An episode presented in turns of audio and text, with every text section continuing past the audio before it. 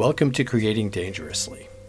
Our name is taken from the Albert Camus 1957 lecture, Create Dangerously, where he said, To create today is to create dangerously. Any publication is an act, and that act exposes one to the passion of an age that forgives nothing. In Creating Dangerously, we look back at those who have created dangerously to those who continue to do so today in an age that still forgives nothing. I'm your host, Skip Shea, so let's create dangerously.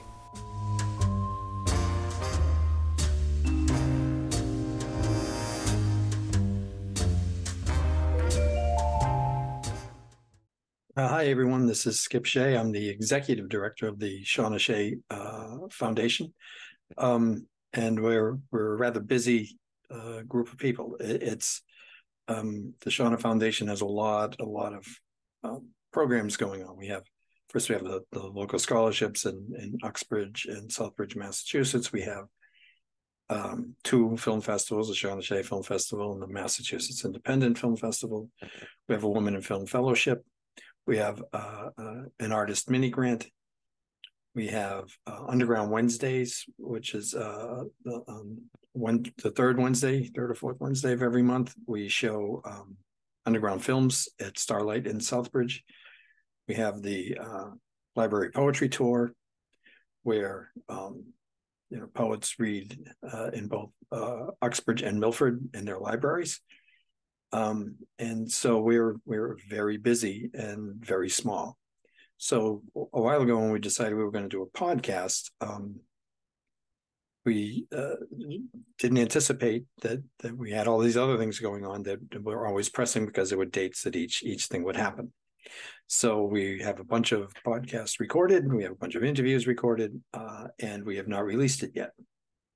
So we're about to release it now, and in doing so, we thought we would, uh, being October, um, do one that that was had more to do with horror, uh, horror movies than anything else. So I'm be joined, as I will be joined all the time, um, on the Creating Dangerously podcast, named after an Albert Camus um, lecture.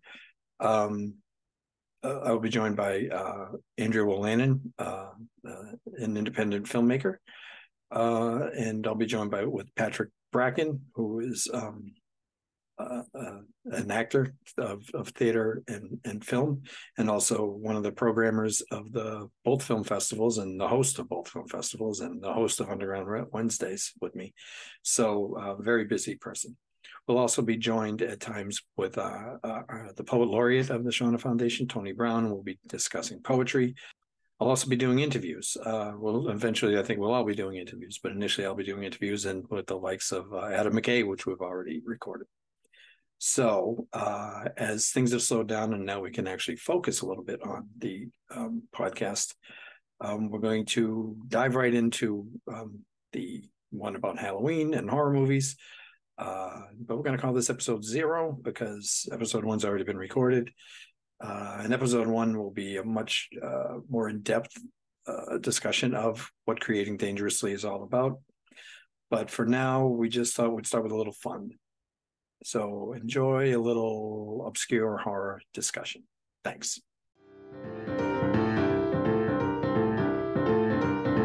And and here we are uh, on. I'm going to say I'm going to call this episode zero of creating dangerously because we haven't released episode one yet, uh, which we recorded a long time ago as part of the. Uh, uh, this is a, a, part of the Shawna Foundation, Shawna E. Shea Memorial Foundation. This is one of the the programs, and we have a lot of programs and uh, just a few volunteers. So getting everything done in in a timely manner uh, doesn't exist. So this is is episode zero, and if people want to know more about us, you'll learn about it us all in episode one, which will be coming out after this one. And maybe we should call this episode Monster Zero because this is all about uh, uh it's October and and horror films and obviously that's a monster verse reference and I'm probably sure we're not talking about any of Godzilla or or King Kong here.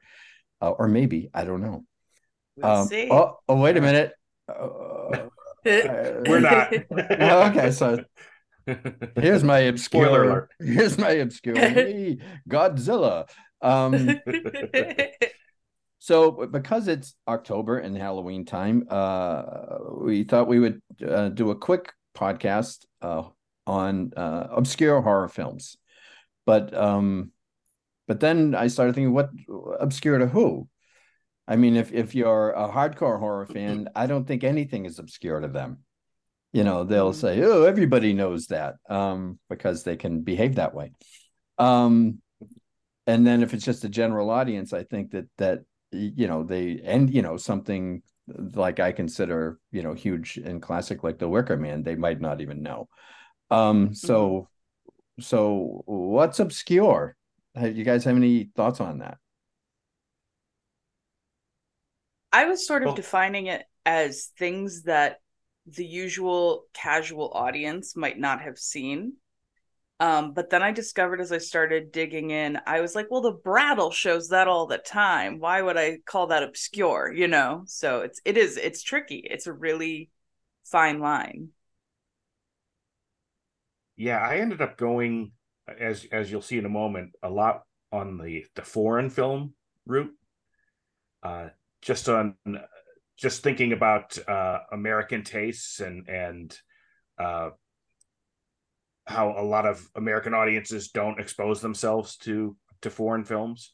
Um, but it was it was tough because a lot of the films I've I've picked are are famous as as you said, Skip, in horror circles. Um, and so it, it it was a challenge to find things that might be considered obscure. Yeah, it, it is. I mean, and I think, uh, I mean, it seems like every year uh, somebody says, "Oh my God, look, horror is big this year," um, and it's big every year. There isn't a year that that it's not big. Uh, and lately, you know, um, I'm a sucker, and I will get into it later for folk horror. But I'm sure more. I don't think Midsommar is is obscure. um, that you know that that's you know I I think it's you know even the director's cut is what 171 minutes long, uh, which is the length of Martin Scorsese's credits these days. Um, um, but uh, so that's that's not obscure. But then there's that that phrase everyone likes it because it's it's elevated horror, um, which is uh, you know elevated above what? Um that's what i always want you know it, uh, it's it's um and i think that's why horror kind of fits into the the creating dangerously thing because if if someone who a non-horror fan likes it it has to be elevated because the rest of the horror movies are trash uh to them so this this this is high art because i like it um i blame a24 for a lot of this um but, but their uh, movies are so good Yes, no, they are, but you know, so what? Um, what's you know, it, it's still horror. Um, so you know, I don't know if you have there. There is some aware. There's always awareness of horror, and you know, and and elevated. I mean, I just I just finished watching um, the Fall of the House of Usher on on Netflix, which I really liked. Um, you know, so uh, everyone's read Poe you know is that is that is that elevated literature you know what is i don't understand how any of that works um but i think i don't think i have any elevated horror in my three picks um so let's start I, with... you might call my three picks exclusively elevated horror so we can talk about that as we Ooh, get there exclusively elevated oh. yeah and we can talk about well the, so uh, i am not a huge horror fan. Uh, so, so uh, I mean, I like horror, um, but I tend to when I when I watch horror, I gravitate towards the things that feel real. Um, you know, the the more grounded it is in actual human behavior, the more terrifying I find it.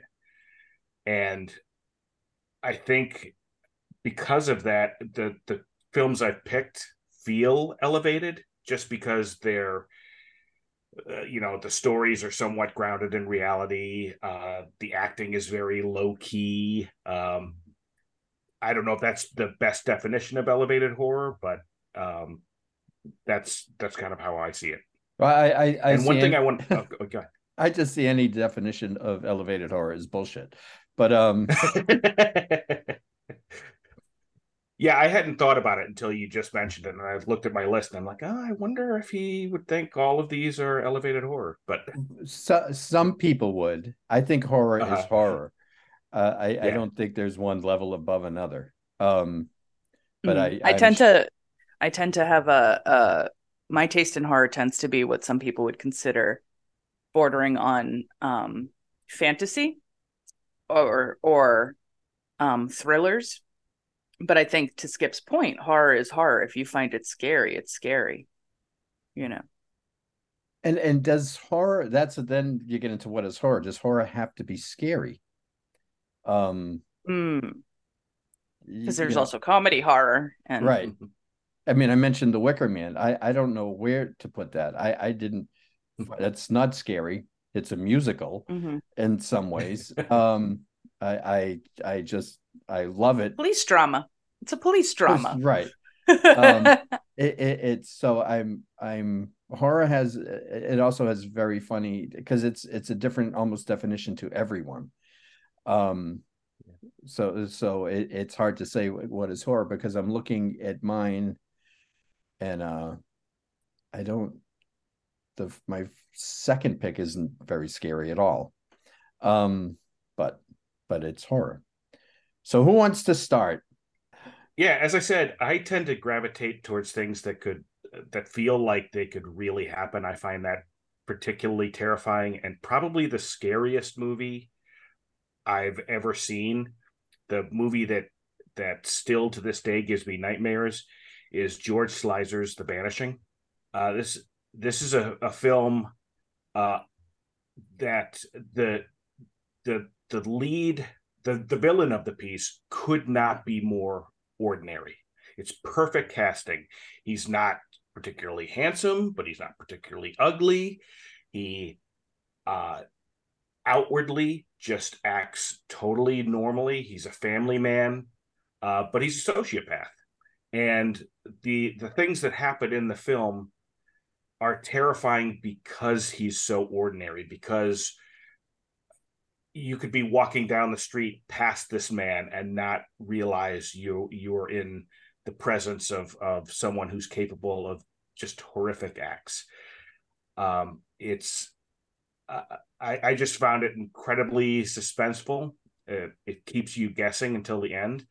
Uh, if you're going to watch it, please watch the original Dutch version. Don't watch the American remake done by the same director, where he basically takes everything that was good about his original film and um, turns it on its head. And it's, uh, for instance, the villain is played by Jeff Bridges, who is both handsome and hams it up, hams up the villainy.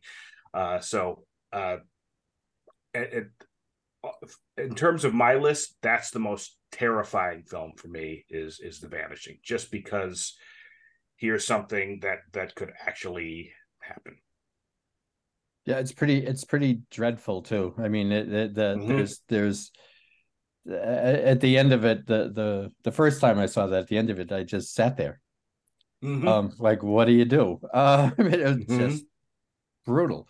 Um, and I would say, uh, yeah, I, I, guess you could call that elevated because Criterion has released it, so must be. Um, no, that's a great pick. That's mm-hmm. a uh, uh, I I love that movie.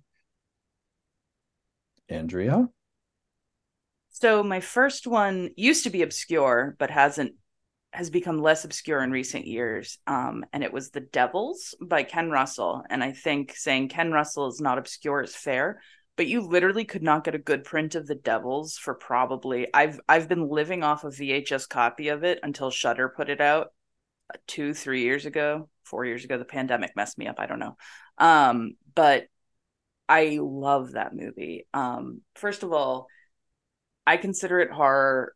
I consider a lot of Ken Russell's work horror because it's about how our minds are not necessarily a lot of his films are about how our minds are not necessarily honest, how our own brains are our own unreliable narrators, right? Like you can't believe uh, you can't believe your own memories, right? And that's what a lot of his pieces are about, or you can't believe your own thoughts. And this one is amazing because it's Vanessa Redgrave um, falls in love with a priest. She's a nun. She falls in love with a priest and uh,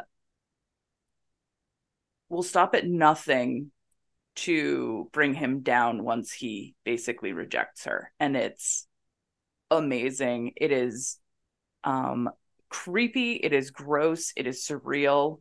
Um it is hilarious at times and I I just I love it. The first time I saw it I was just like, "Oh, oh this is it. This is the thing that I I like." And um you can get it on Shudder now. Um, I've heard it's a good print. I still live off my VHS version because I don't want to pay 10 bucks a month. Um, or however much a month. uh, but I highly recommend it if you have not watched it yet. Yes, Vanessa Redgrave reminded me of my first grade teacher in that. Aw, did your first grade teacher have a little something I, on her shoulder?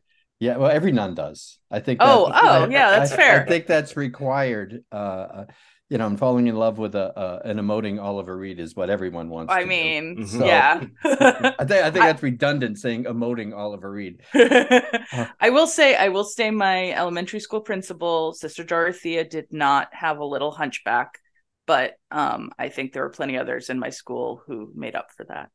Yeah. Yes. um. No, that that's a great pick. Ken Ken Russell. I mean, is Ken Russell? I mean, who a known name now? Still, I don't know. I mean, I think yeah. Altered States is known, right? That, right. I would say that Altered States would be. But I, you know, and I have, and I think The Devils is better known now. But like, I own Salome's Last Dance, and that's not even available on a real DVD. I had to buy a bootleg of that. Right. You know, and that's another one about manipulation and our own egos and ids getting in the way of what's right and good and good for us. So he, he was a perfect yeah. di- director for Tommy, I think. Mm, oh yeah, that too. I forget.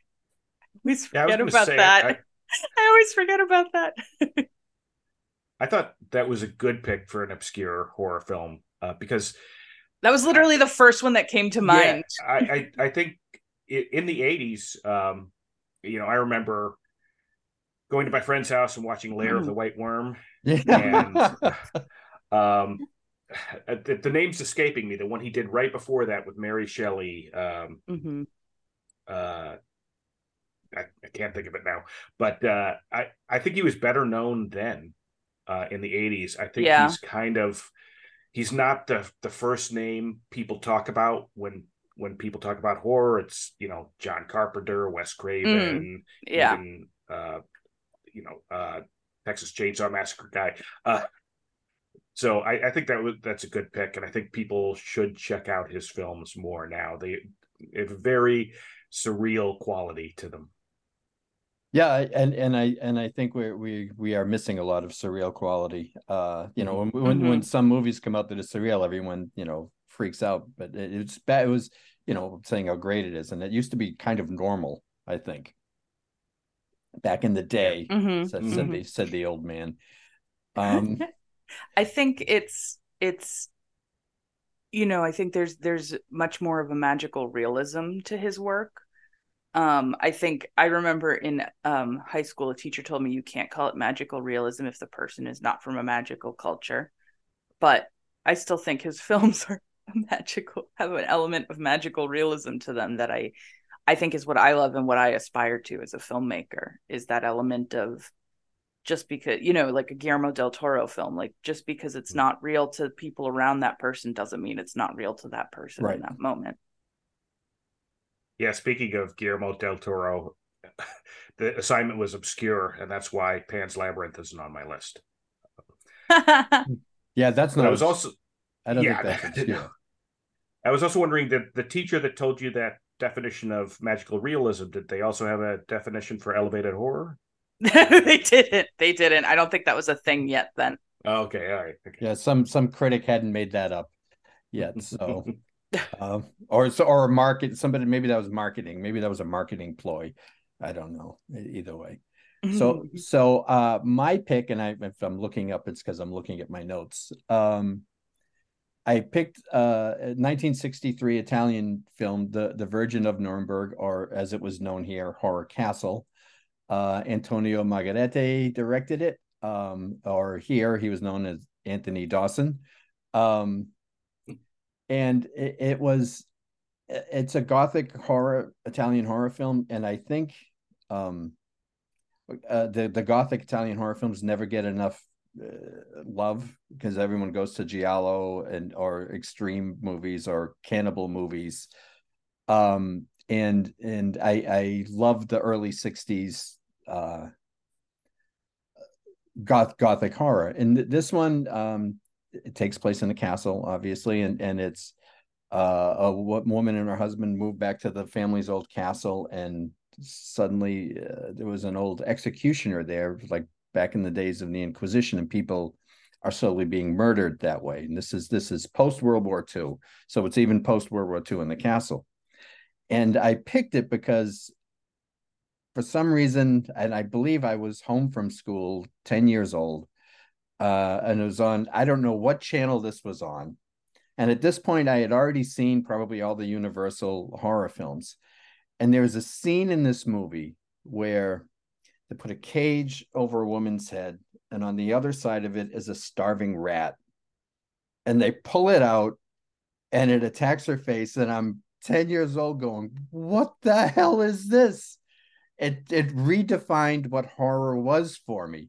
I could not believe what I was seeing. I, I own it now, and it is the cheesiest thing you you would ever seen because, as we know, rats love cheese. Um, it was it was thank you very much it was um but it was amazing to me then and and and it was my introduction to christopher lee he was in it um mm. so it it's it's a great movie uh it's totally cheesy um but it it it, it made me you know start to look at the i always read the the um the ads in, in the newspapers for for you know what it was playing at the cinema. And now i'm looking at mark of the devil you know where they give you the barf barf bag when you leave because i'm thinking oh it's got to be like that movie i just saw on, on tv i need to see more of that. Um i'm it, so excited for little skip right now yes, his I, journey. It was it was incredible. It was uh i i it took me years to finally find find it and when i did i was um i was not disappointed even though it was weird and cheesy um, and it's available on Prime right now. So if anyone, I'm know, in. Obscure. anyone, anyone, so it, it, you know, how obscure could it be if like you know it was on TV then? I don't know. Um, but but it was very it, it's a strange, fun movie. And and and Margheriti, let's see. I mean, he did. What else did he do? He he he did a lot of um uh, he did the long hair of death which was great castle of blood which is great all all the, the gothic horror films and and that started to go out of style. So you know because of giallo and cannibal films so then he eventually made uh cannibal apocalypse which is oh, ah, ah yes. Uh, and with john saxon who is like probably mm-hmm. one of the greatest b uh, b film actors ever. Um he was in in Cannibal uh, Apocalypse. Yeah, no, that's I mean that's it's a cannibal movie. What do you you know? It's it's it's like all of it's not like all of the Italian cannibal uh, films, but it, it it's it's up there. I think I recognize the name Anthony Dawson from maybe some Hercules films of the. Well, of as a matter of fact, uh, no. Um, As a matter of fact, you're wrong. Uh, I, I, well, no, you may be right because, but I knew I had Hercules up on my notes, but that's because uh, uh, Rossana Podesta, who was who was the heroine in um, in uh, Horror Castle of the Virgin at Nuremberg, um, was in Hercules in 1983, which was directed by our good friend Luigi Cozzi. Mm-hmm. Um, so, but maybe I mean he probably did some Hercules stuff too. Um, but uh, but he eventually he eventually I don't know I don't know if it's him or if I'm thinking of somebody I'm thinking of this guy over here. Um, but he he's I think he's one of the the lesser known Italian uh, horror directors that I think more more people should should be aware of because everyone you know it's Dario Argento and Fulci and mm. who, who whose names could be just... obscure to people listening for all I know. Yeah. Well, a question I had is was this on on um cable when you watched this? It didn't have not? cable. There, there, I was, was gonna no say, cable. this was, was, it not cable yet? Yeah, because I feel like mm-hmm. I honestly I think and and I don't know why because it can't be, um, but I have this feeling it was like on PBS. no, that's totally possible because they get um they buy film packages, so they'll have random ones in there. Like they had Invasion of the Body Snatchers for a while. They were showing the seventy eight one, um, I think seventy eight. Hmm. But uh, I was gonna say because I feel like the advent of cable, um, when they were trying to show movies all the time before they were into con- all being content creators you could see the wildest stuff that way. And that's why you have like i feel like elder millennials and um, young gen x tend to have these like really weird movies that nobody else has heard of because they were having insomnia one night or they yep. got up really early and they were like anyway then i watched this animation called wizards while i ate my breakfast cheerios and here we are today i'm obsessed with ralph bakshi so yeah i'm pretty not sure that that's an example from real life but it is isn't it it is. yeah. I this was probably like 1969 or 1970 when when when I watched this. So there was no cable. That's so interesting. Hmm. Yeah, now I'm curious. Yeah. I and I By the I, way, I looked up Go ahead. I looked up the director. I I realized where I know him from. Uh, he did a movie in the early 80s called "Yor Hunter from the Future, which I will save that for our cheesy science fiction movie episode. okay. Oh, uh, I'm already excited. He fits into to two of them. He's a genius.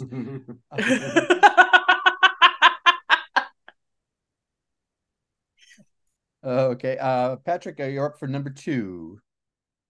Yeah, um, I'm now embarrassed about my pick for number two because it's also in the Criterion Collection.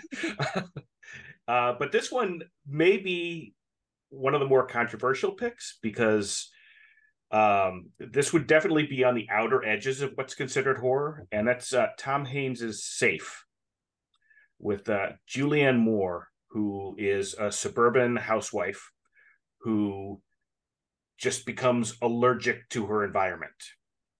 And uh, she finds a community of people all suffering from the same illness, ends up being kind of cult like. Um, and it's it's just extremely subtle I, I don't even remember if there's I know there's no violence. I don't even remember if anybody dies, but uh Julianne Moore's character just gets increasingly isolated and you really feel like the mechanisms of a cult working. And the final shot is um almost as bleak as the vanishing without uh well I, I don't want to say anything more because I don't want to give away the ending of the vanishing but it's it's um it's it's a terrifying film but really on the outer edges of what you would consider horror I, I don't know that it's that far on the outer edges again because I don't know what horror it is, but but but it's definitely unsettling, and mm-hmm. and, and, I think that that that's a key com- component to horror, to good horror, to elevated mm-hmm. horror. Um, I I think it's uh, I and I again there, there was that dread uh, feeling. Um, yeah, which I think is also a, a, a good component for it. No, that, that I think that's a solid pick.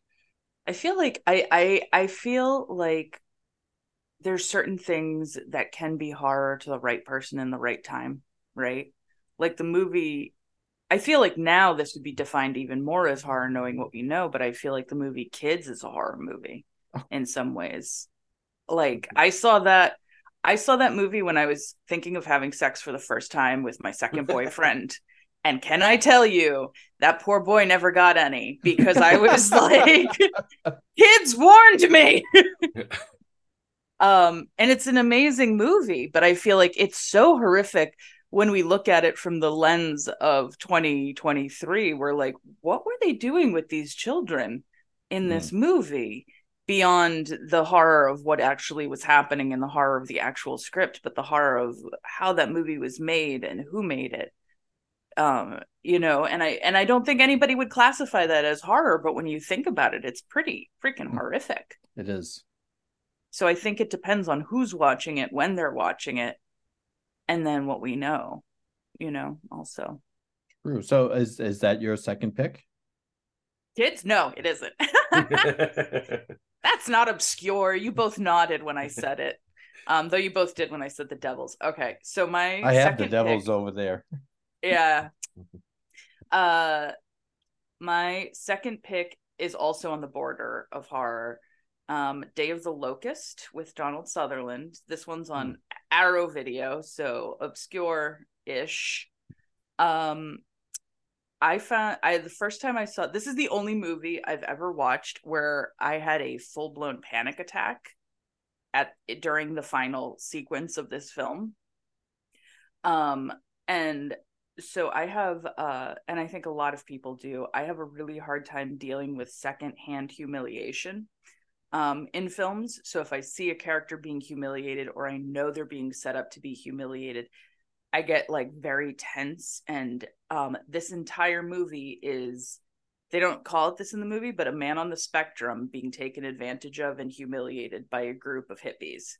Um and then something happens at the end. And uh the ending of this movie is it is it is also sort of like a mumblecore film in some ways where it's a lot of like parlor room discussions and embarrassing and, and uncom- discomfort um, but the end is very big and very scary. Um, and it, it it's scary almost because it's overwhelming. Um, it overwhelms you with what's happening in the moment, and there's also some very gruesome things that occur. Um, but I I have literally like I had the shakes after watching this the first time, and I've only met two people in my life who have also seen it, so I figured it was obscure and worthy of our discussion today. Oh, totally. And I, I can't. I think I've only seen it once, and I think it was ages mm-hmm. ago. So now yeah. I need I need to revisit it. Um, it's on Arrow Video apparently. So yeah, yeah, another one of uh, uh, that's actually uh, not that we're plugging anyone here, but uh, yeah. Arrow is is a great Arrow, yeah. Uh, Arrow Severin. There are some really good companies out there for these movies. Yeah, I just like letting people know where they can watch the horrible thing that I've told them to watch. I think it's great pick. I've heard of the movie, but I've never mm. seen it. But it makes a me lot. think about just how how effective 70s horror still is today mm. and particularly donald sutherland in 70s horror donald sutherland is the most terrifying man ever and nobody mm-hmm. can change my mind i thought about uh, don't look now for this list i didn't think it was obscure enough but um, yeah, definitely he he uh, uh, something about his look, the way he behaves, that adds to the creepiness factor, even yeah. if he isn't the the creepy guy in the in the film. I so I watched Day of the Locust, and then the next Donald Sutherland movie I saw after that was 1900, where he is a pedophile and um, crushes his victims' heads so that they can't report him, um, and then is also a communist, like fat cat in it. Like not good communist leader. He's like the local party leader who crushes everybody under his boot. And that was it. Like you can show me animal house all you want now. I'm like that man is evil and i don't care what you tell me. So i think my he's my a first, canadian. Yeah. Oh. i think my first exposure to him uh, was uh, an accident with my parents at a drive-in in the cape. I saw mash um, oh, I do like Mash. I do. I, I like. I was Mash. very young then, um, so I didn't quite understand everything that yeah. was going on. Um, but it was the second film at, at, the drive-in. I can't. I think they. I think we went to see Patton, which was yay. That was fun for. I love the idea of them taking you to see Patton at yeah, like well, five. Yeah. well, no, it's probably probably more like ten. Again, this is ten okay. or eleven. Okay. Um, I'm I'm I'm older than you think, apparently. Um, but uh, no, I love Donald Sutherland, and and and uh, he he he is he is creepy. But but don't I, look now. I, I I would I thought of that as well. That is like one of my all time favorite movies. Period. Um, and I haven't seen it because Donald Sutherland. You haven't seen it? no. Oh, that that's um. I avoid Donald Sutherland movies now. I think you should watch it because you might you might okay. like how it ends. Um, okay. Uh, Spoiler alert.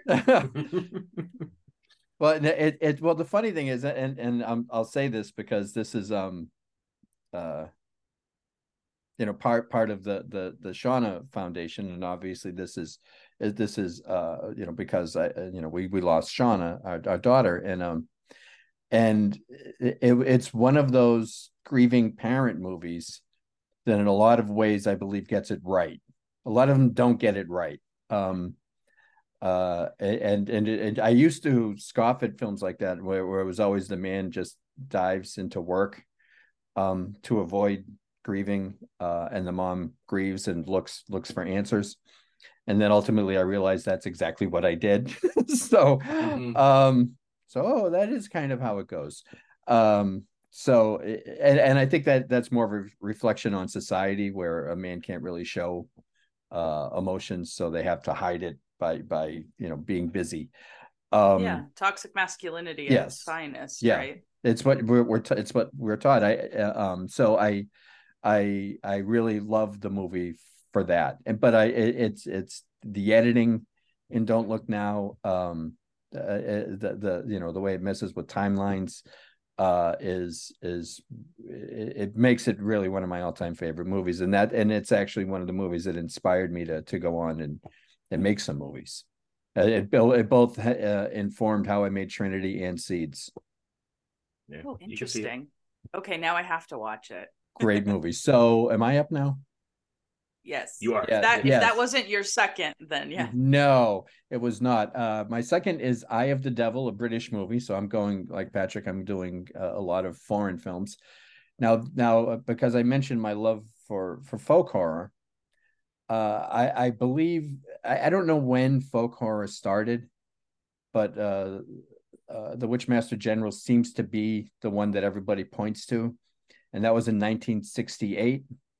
Uh, Eye of the Devil came out in 1967, and it's literally about uh, a man whose orchard is failing, his his his vineyard, uh, has to go back to France to take care of it. And then it, and he tells his family to stay home uh, but they don't they come. And then they start to notice that all of the villagers are acting very pagan. And it looks like there's going to be some sort of sacrifice or something at the end of this in order to save the orchard that is the wicker man um you know in every way uh except this this literally has deborah kerr is is the wife david niven uh, owns the vineyard. Wow. Uh, yeah. Uh, Donald Pleasence is one of the ones who oh. is, is, leading the uh, the the the villagers. Uh, and, the last person you'd expect to act pagan. right. Yes. and then um and then uh, you know supporting roles is David Hemmings and Sharon Tate. Oh. And what? and yeah, and, and as these these creepy like kids uh, although they're they're they're adults but but the the children yeah. of of the of this area and and it's it's really unsettling and disturbing it's not really scary in particular very much mm. like hmm. the wicker man or maybe i'm hmm. immune to to things that are scary but um but it, it's a, it's an incredible film and i really think that that folk horror starts here in mm, particular mm-hmm. at how much the wicker man uh lifted from I mean, it's yeah. it's it's kind of like Paul Schrader's. Uh, oh God, what was the thing with Ethan Hawke? First Reformed. First Reformed is literally Bergman's Winter Light. Literally. Mm. I mean, mm-hmm. Everything about it is is Bergman's Winter Light, except for the levitating scene, which is Tarkovsky's. I mean, he just it's not his film. He just he watched a lot of Criterion movies and decided I want to make one. Um, I have a movie. Um, I was gonna say I feel like any movie where you say and then the villagers get a little pagan is how you know it's a it's a folk horror film, right? Yes, I, I like think... uh American Werewolf in London. The villagers get a little pagan and tell them not to go onto the moors, right. and right. Um, it, it, it's yeah. I, I'm I put it up here and I should know it off the top of my head, but um, you know, def- folk horror definitions: rural setting, isolation, themes of superstition, folk religion, paganism, mm-hmm. sacrifice, and the dark aspects of nature. I don't like that thing because sometimes, I mean, nature is nature. Um, yeah. you know it, it's only dark to us because we're fucking with it. I probably shouldn't say that, but um, messing with it, um, mishandling it, um, but I treating it. Yes, but I, the I, the devil, I, I recommend that. Oh, who, let me see who, who do I have the director? Yeah, uh, J. Lee uh, Thompson, like Guns of Navarone guy. Uh-huh. Um, right. Um, sure. Yeah, he he's Death Wish, I think too. But he he did a ton of work. I think it was Death Death Wish three, uh, maybe. But yeah, he, it was one of the it was one of the the particularly his, bad ones. The end the end of his How career. dare. The end of his career was all Charles Bronson films. Um, mm-hmm. I think Death Wish three is the one with Laurence Fishburne. Yeah, I don't remember. I don't. Know. He's like a bit part in it. Oh no, that's Death Wish two. My bad. Uh, Death Wish three. Nope, Jeff Goldblum was in the original Death Wish. Never mind.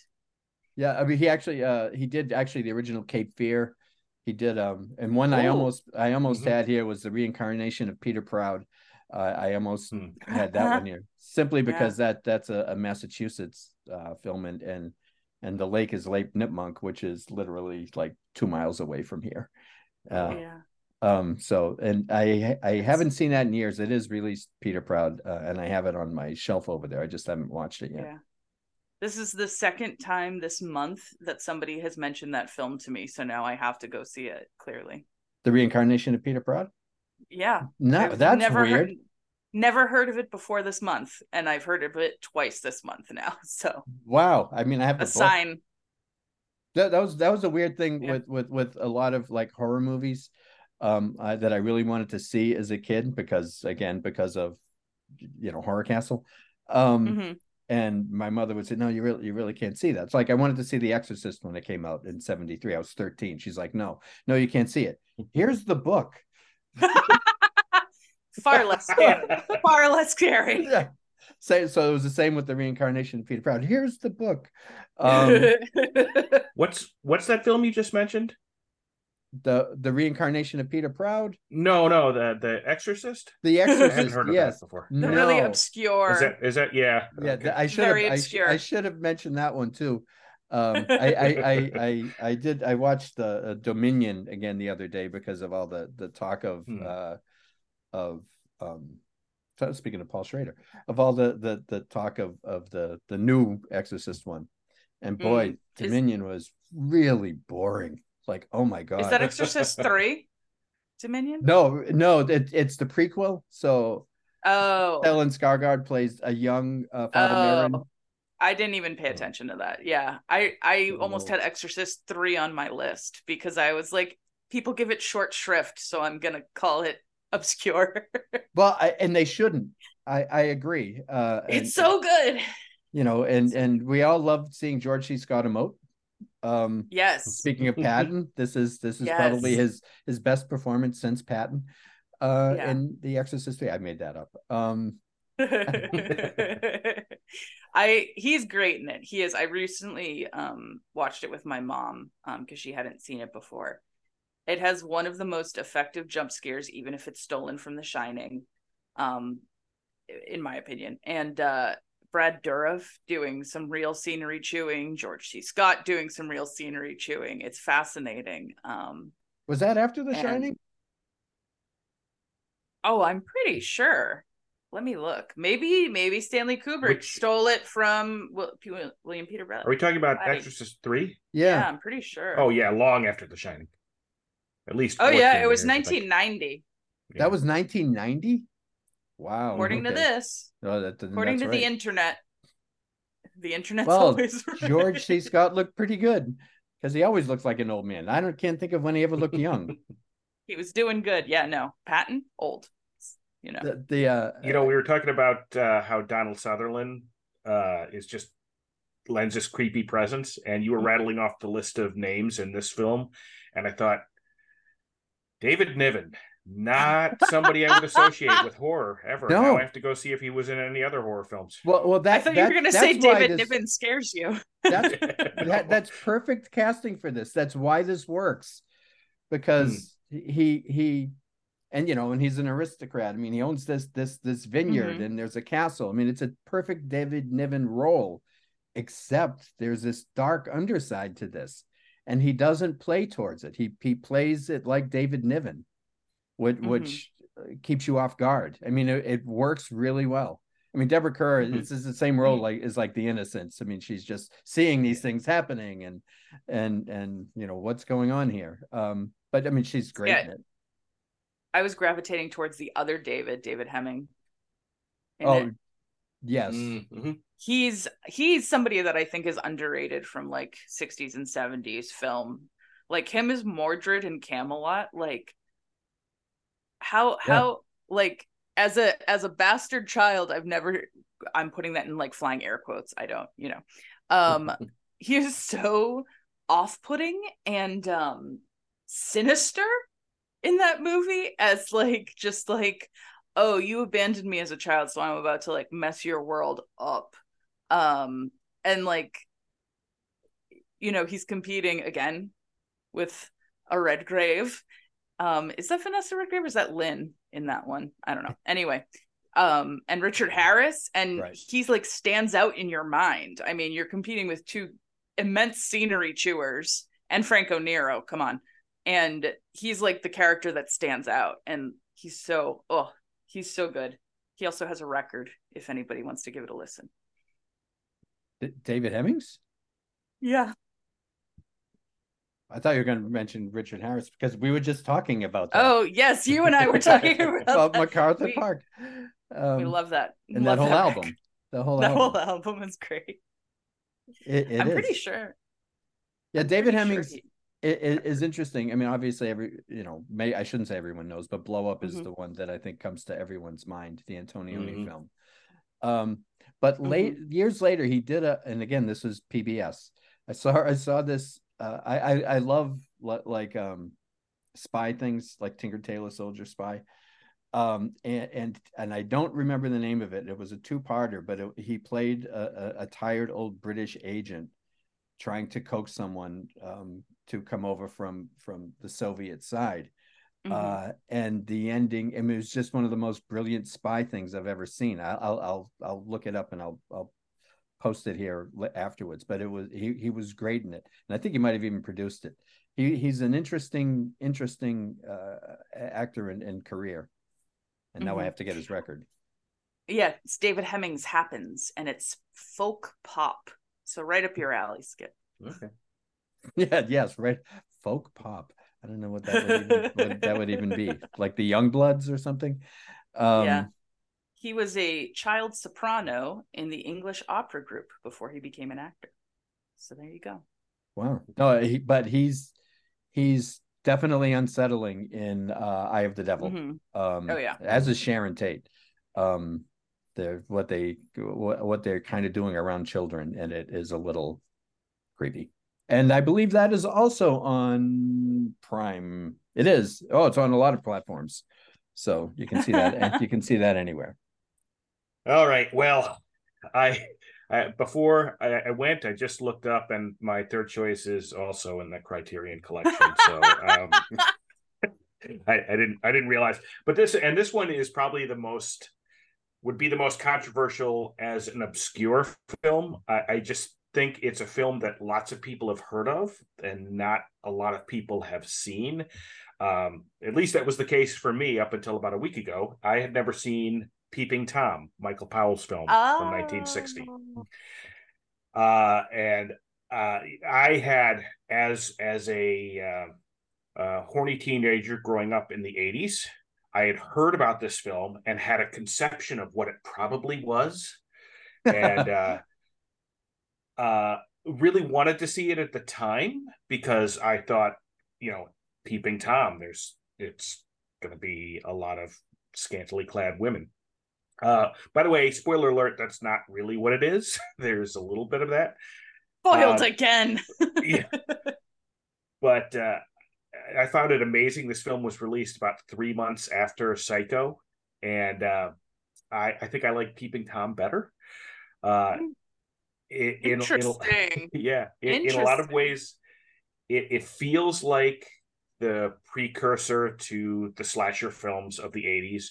But one of the things I really like about it is the way it it really implicates the audience uh, and all of us who are who love horror films. Mm-hmm. It, it, feels like it's uh, it, it's it uh, the way the way he films it and and and the way that that the killer is uh, an aspiring director. Um, we see a lot of what happens through his eyes, uh, and I also love the way Michael Powell plays upon his history as a filmmaker. There's a, just an amazing scene with Moira Shearer, who was in The Red Shoes, which he directed, uh, which starts out as like a pretty standard musical, you know, a 50s, 60s musical dance scene um, before she becomes his uh, latest victim. Uh, I just, I, I, I found the whole thing amazing. And I think um, although every a lot of people have heard about it, maybe people have not seen it. So I wanted to mention it. Yeah, I I think it's out of print on Criterion, so you can't get it. Mm-hmm. Um, mm-hmm. so it's so it's still very obscure, and I think it ruined Michael mm-hmm. Powell's career. It did, yeah, I read that. Uh, I, it, it kind it was... of ended it for him, which is ridiculous. Mm-hmm. Um, but I I always I always laugh I haven't seen it in a while, but I I kept thinking, you know, as the camera's coming in, move, like just move. don't well, stay. They, they, don't stay on your mark. Move. Just another way that it was a precursor for the modern slasher films. Exactly, it's the same thing. it's like don't wow. run up the stairs. Right. To, don't you know, go in the house. You know, yeah. just just falling back on the bed. No, no, no. It's, there, there's plenty of room to move. Um, she really wanted professionals. Skip. They really wanted that close up. They loved that yeah. close up. Um, mm-hmm. But it, it, it, you're right though about about how it it it puts the audience uh keeps the audience in check about what we watch, mm-hmm. and I, and I think later, obviously, Funny Games is the one mm-hmm. that that that really the you know defined that. I mean, that changed everything. That's another great movie. Uh, probably could have been put on this list. Mm-hmm. That actually in... leads really well into my next film. Okay. so my next film is Michael Haneke. All right. Uh, hey. but I went with one of his earlier films that I I always had a hard time refinding after I saw it. So I thought it might fit here, which is The Seventh Continent. Um, and another movie that I saw and disturbed me deeply um, it is about a family who um, decides that it's a it's a totally bleak existential nihilist film. This this these two this family, these mother, father, and daughter. Um, the parents are like, you know what? What's the point of living? There's no. We're just hustling, going in day in day out, and um, no, we're good. So they decide they're going to kill themselves, leave the daughter with her grandmother and everything the daughter's probably nine, ten, and she finds out that they're planning to do this and says, No, I'm good. Take me with you too. And uh, the rest of the movie is them systematically destroying their lives and then themselves. And the part I remember is the last um like 10 minutes of the film after the wife and the daughter have it's there's no spoiler they go through with like it's just it's it is it is what it says on the box um the wife and the daughter are have poisoned themselves and are dying and the sound is just the sound of their like aspirating breathing as the father's like finishing stuff up around the house. And it's it's a movie that's not it's like every Michael Haneke movie where it's like slice of life but how horrific life is to people. And um I consider it obscure because I feel like that's not the movie people talk about of his. It is available to watch on Criterion streaming right now. I think you can probably buy it as part of their trilogy of his. But it's um you know, if you're not if you're not up for a full funny game session, maybe the Seventh Continent is the place to start. Um but it is one of those films that you just watch and you're just like, well, I need some Valium, maybe a whiskey, maybe some weed, your drug of choice, and then go watch a Will Ferrell movie because you're done you're done thinking for the day. It's a lot. but it is truly horrific, I think, in its message and in what it says about humanity and people in existence. So, so you watch Will Ferrell to, to just continue the dread? Yeah, yeah. I'm like, let's do some Talladega Nights to really bring me out of this ex- existential funk. And that would actually like, drive me oh. deeper, I think. yeah, and then I'm like, oh, but people make these movies. I, I, I had never heard of this movie. That you really? Yeah, I did so it. I, I, I, I, am so looking forward to to finding that now. Yeah, uh, I, and I love his work. Um, mm-hmm. I don't yeah, know what that fantastic. says about me, but um, uh, you know, what White Ribbon in, in particular, you know, mm. is so yeah um, good because uh, you know, it, at the end when you you understand, okay, it's the beginning of World War One, you then realize that all of these kids are going to grow up to be Nazis, um, mm-hmm. which is just, you know, not, then you go, mm-hmm. that's why they're behaving this way. They already have yeah. no moral compass. Um, that's what it, happens during a world war. Yeah.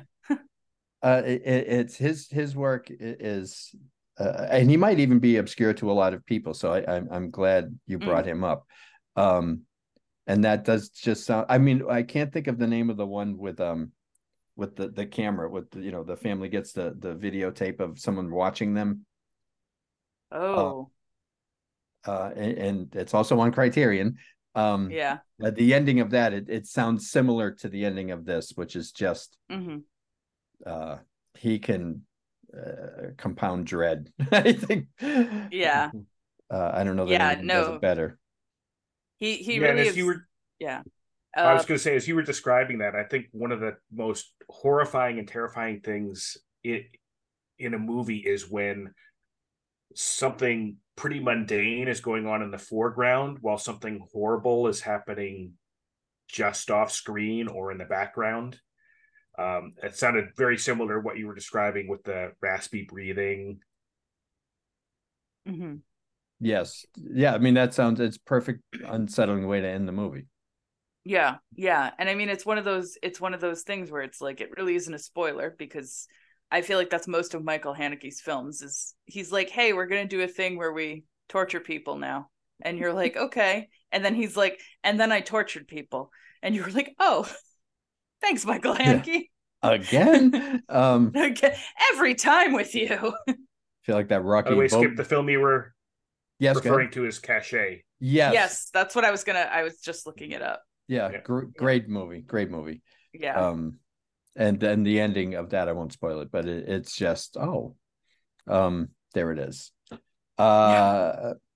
Okay, so for my final one, I I, I moved out of uh, the '60s, believe it or not, um, uh, I am doing The Eyes of My Mother, which came out in 2016. Hmm. Um, it, it, I'll read the synopsis. In, in their secluded farmhouse, a mother, former surgeon, teaches her daughter, Francesca, anatomy and how life and death are not to be feared. One afternoon, a mysterious visitor shadows uh, the family life and, and deeply traumatizes Francesca, but also awakens some curiosities. Uh, years later, she clings to her increasingly distant father, but the trauma she sustained reawakens when her desire to connect to the world around her takes on a dark form. I, it, it's such an incredible movie. It's black and white. It came out in, in 2016. It's some of the, the most gorgeous cinematography I, I, I have ever seen. And she, you know, because her mother was distant to her. Her father, um, you know, died. It looks like of Alzheimer's in it, uh, and she's just secluded this whole time. And her her desire to connect to people, um, uh, outside of the the trauma, and I, I, the the trauma. I don't think it's a big spoiler because it happened so early. Is that her, her mother is murdered in the house. Um, so she's she just wants a family, uh, and the way she goes about getting a family and the people who uh, don't want to be part of it and her her skills at dissecting uh, are incredible. But but but it's it's in black and white. Uh, so even those scenes are incredibly gorgeous.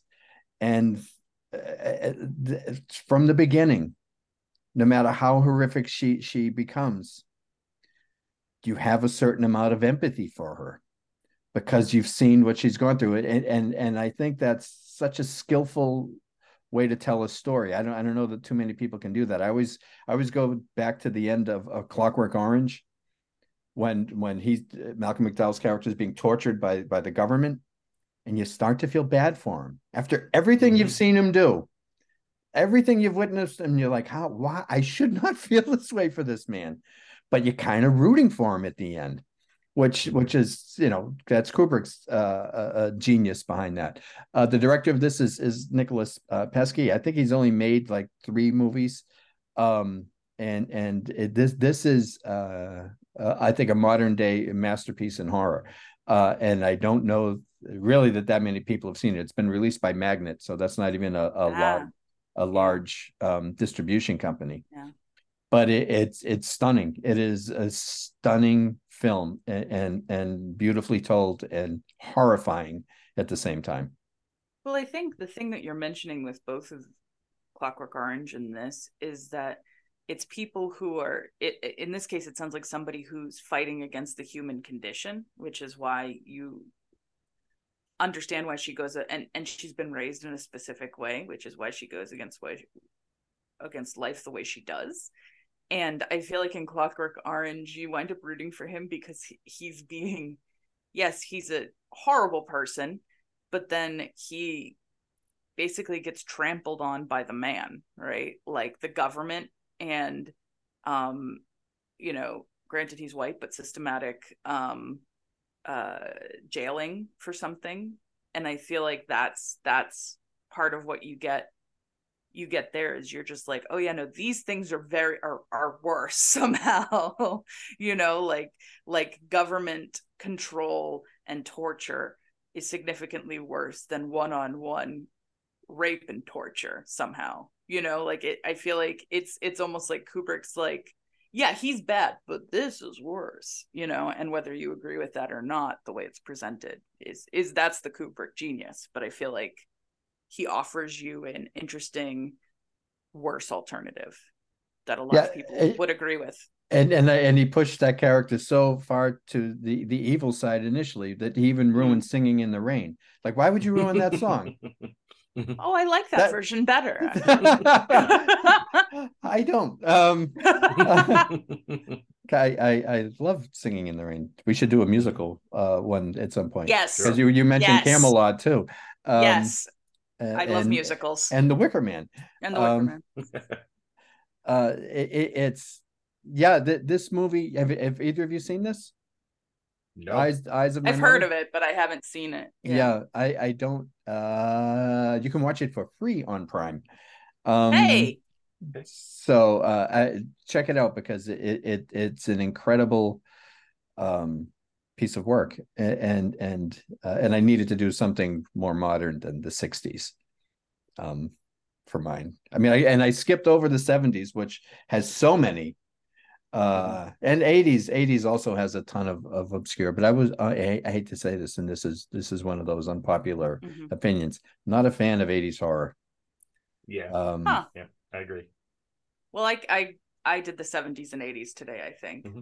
though the seventh continent might be 90s but i don't remember skip can i mention one bonus pick that yeah. will be the most obscure horror film that we mention on this podcast and yes. i just wanted to mention it because I think maybe only Skip and I have have seen this. Um, uh, maybe Andrea, I'm not sure, but um, uh, at the Shawnee Film Festival this year, we had a film called Fang.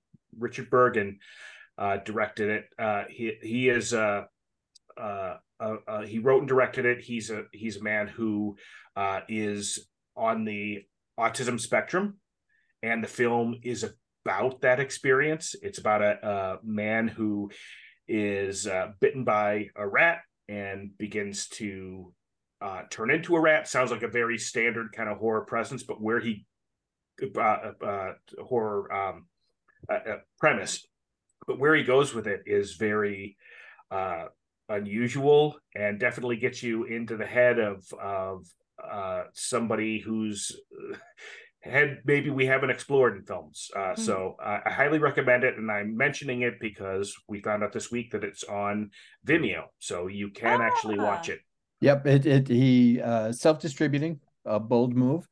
Um, and uh, but you know, with with what uh, people often get in distribution deals, you know, I maybe this, not so much. Yeah, yeah, maybe maybe this is the wise move uh, for some. Um, and it, it's uh, you know the Shawna uh, Shea Film Festivals. I'm, I think I got it wrong. I think it's 12 years, 13 years. I don't even. I should remember how off. Very rarely has anything pretty much swept the awards. You know this. This is this is like the the you know cuckoo's nest of of Shawna Shea Film Festival awards. You know those little pink plastic trophies uh, that everyone clamors for. Um, because that will get you a, a large distribution deal with no one. Um, hey, but, I but, have but, all of mine on a shelf. Okay, but but, but uh, it, it, it's it swept. It, it it got best genre feature, best director, and two best performances by Excellent. by Dylan LeMay and Lynn Lowry.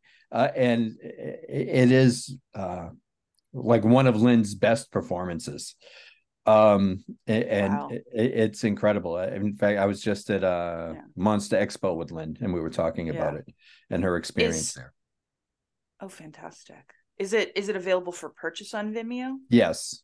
Okay excellent. Great. Because i was like if not how can we give them money this person money? Yeah, it, yeah. It, it, it's a it, and i think it's only like 3.99 um yeah, so it's, it, it it's, it's it's a good price and and um i know I think I posted it personally on on Facebook, mm-hmm. but I mm-hmm. should probably post it under the the Shawna Shea Film Festival yeah. uh, one as well, just to to give them a hand because uh, self distribution is is I mean all of it's daunting um, because now now you're the sole person marketing, yeah. um, and that that's where that's where all of this comes in. I mean, where it's you know we could we could go on and on about like real obscure mm-hmm. th- things that we show at at at, yeah. uh, at our film festivals, or mm-hmm. in almost any you know second, third, fourth, fifth horror film festival tier, or mm-hmm. or just general film festival tier. Um, these are things that that people have you know put their heart and soul in. Uh, and that sometimes the only place you'll see it will be at, at one of these smaller film festivals. Yeah. Uh, and and you know th- there's uh, because it's it's technology with technology, it's easier to make a film. Um, it doesn't mean that you'll make a good one, but it's easier to make one. Um, that so many people are making them and yeah. then so so shouting out and you know from from that crowd to be to be heard and seen is, is difficult so i am happy that you brought that up so we can give richard a, a, a bump and and hopefully people will check out fang because it's it's totally worth it so we will see everyone next time episode one when we actually discuss creating dangerously. Um, we're going to look a lot younger than we do now because it was so long ago. Um, yeah, computers did exist, but you know, they might be a little wonky. Um, and uh, thank you all for listening, and uh, we'll see you then. Bye-bye. Thank you. May I have your attention, please? I think you all remember the bargain we made about staying all night. No such deal, Vincent. Go home.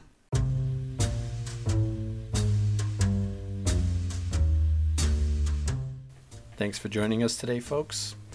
Our opening and closing themes are by Shane Ivers. Creating Dangerously, a monthly podcast, is a production of the Shawna E. Memorial Foundation, Inc., a 501c3 charitable organization. All views and opinions expressed in Creating Dangerously are not necessarily those of the Shawna Foundation and its affiliates. Not that we have any. They are only the opinions of the hosts and the guests.